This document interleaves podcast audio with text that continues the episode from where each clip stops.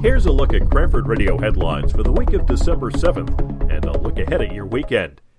At Wednesday night's planning board meeting, Hartz Mountain civil engineer testified about the environmental impact statement that was prepared for 750 Walnut Avenue. He testified they did not look at the environmental condition of the property under the EIS and are not required to do so under the township's ordinance.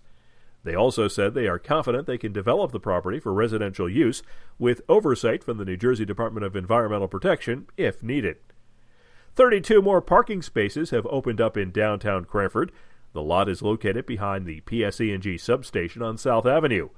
On weekdays, the lot is only open to vehicles with a permit, but after 6 p.m. and on weekends, it's available to all.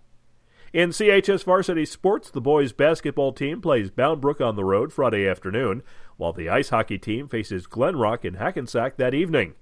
The bowling team participates in the Warren Wheeler tournament at Jersey Lanes in Linden. The winter track team runs against Springfield at home Saturday morning at 10. It looks as if the snow will stay well to our south this weekend, and we'll enjoy sunny but cold weather. The highs Friday, Saturday, and Sunday will be in the mid to upper 30s, with nightly lows in the 20s.